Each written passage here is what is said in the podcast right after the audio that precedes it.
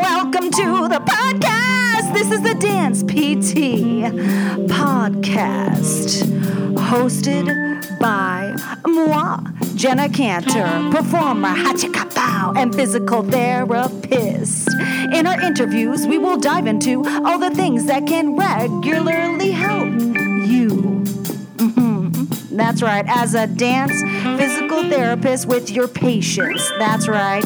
Please note that the purpose of this podcast is entertainment and is not here to replace any medical advice. That being said, we are all here to support each other, which leaves me at the most important message I want to leave you with.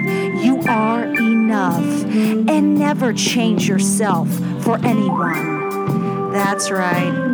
You heard me. Be you, and that will enable you to help others the best way possible. Let's end with more scatting.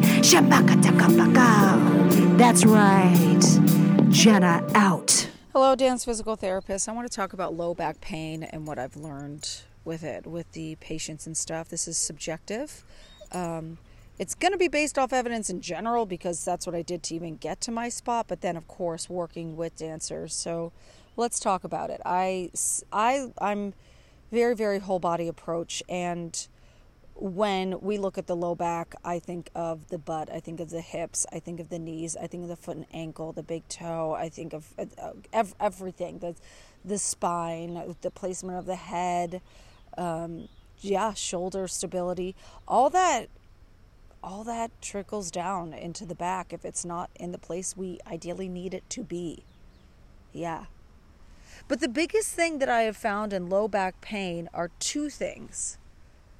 One, a person dealing with low back pain, a lot of it can be solved honestly pretty rapidly and I, oh i say that with so much hesitancy because I, people who are exceptions to what i just say then they feel awful and left in the dust and like oh god what's wrong with me there's nothing wrong with you. You just have a body that's different from every other body, uh, just like every other body is different from your body. That's my dog whining right now. I'm ignoring her. She was pulling, she was a bad girl. So we're sitting here doing a podcast. so, with that, uh, so that that's that's a big one. Um, so when a dancer is the reason why the dancer is getting out of their back pain faster. The reason why is is usually because they're not they're just straight up not using their butt. They're not using their core. They're not working that spine. There's all these things that you can start addressing that need to be addressed and because they haven't been the pain starts going away because it's like, "Oh, yeah.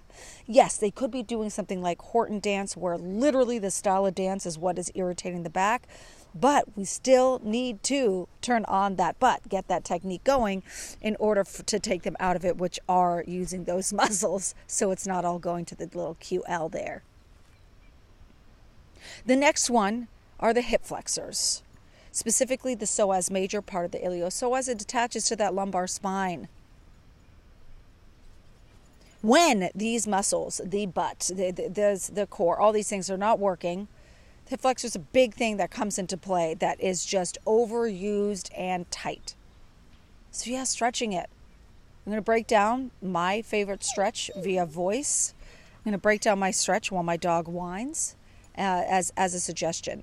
So the iliopsoas crosses, attaches to that to that lumbar spine, crosses the hip, and then attaches to the femur. It kind of is. It's not straight. It's not like one line. It, it curves around a bit. So with that, you're going to be in a half kneel. Oh, let's try to break this down. You're going to be in a half kneel. A half kneel uh, with, let's see, the leg that is in front and bent in your you're kneeling your proposal kneel the leg that's bent in front that's going to be the leg that's close to the wall next to the wall okay so then the knee that's down you want that knee to be underneath your hip and then the front foot you want that front knee to be over that front heel. Oh my god this is hysterical. From here keeping your back straight that person you're going to tuck your hips or push the hip of the knee that's down. So let's say the left knee is up and the right knee is down okay? So your left side is up uh, next to the wall. Place your left hand on the wall. There you go. There you go. Okay. Now from here pushing the, keeping your back straight hips forward. Side bend towards the wall like a cambré sideways, okay? To the side. Then from there, keeping that side bend, twist towards the wall. So your right arm that is up, that arm is going to twist and get closer to the wall, keeping that side bend. With your back still straight, with that side bend and that twist, you're then going to move into a back bend. Not a full one, no, but you are going to back bend, keeping your back straight, that side bend, that twist, and hold. If you're going into a full out back bend, like, oh, I think I can feel it, no, you're doing it wrong. Push the hip forward more and then go back into it again. You will feel it.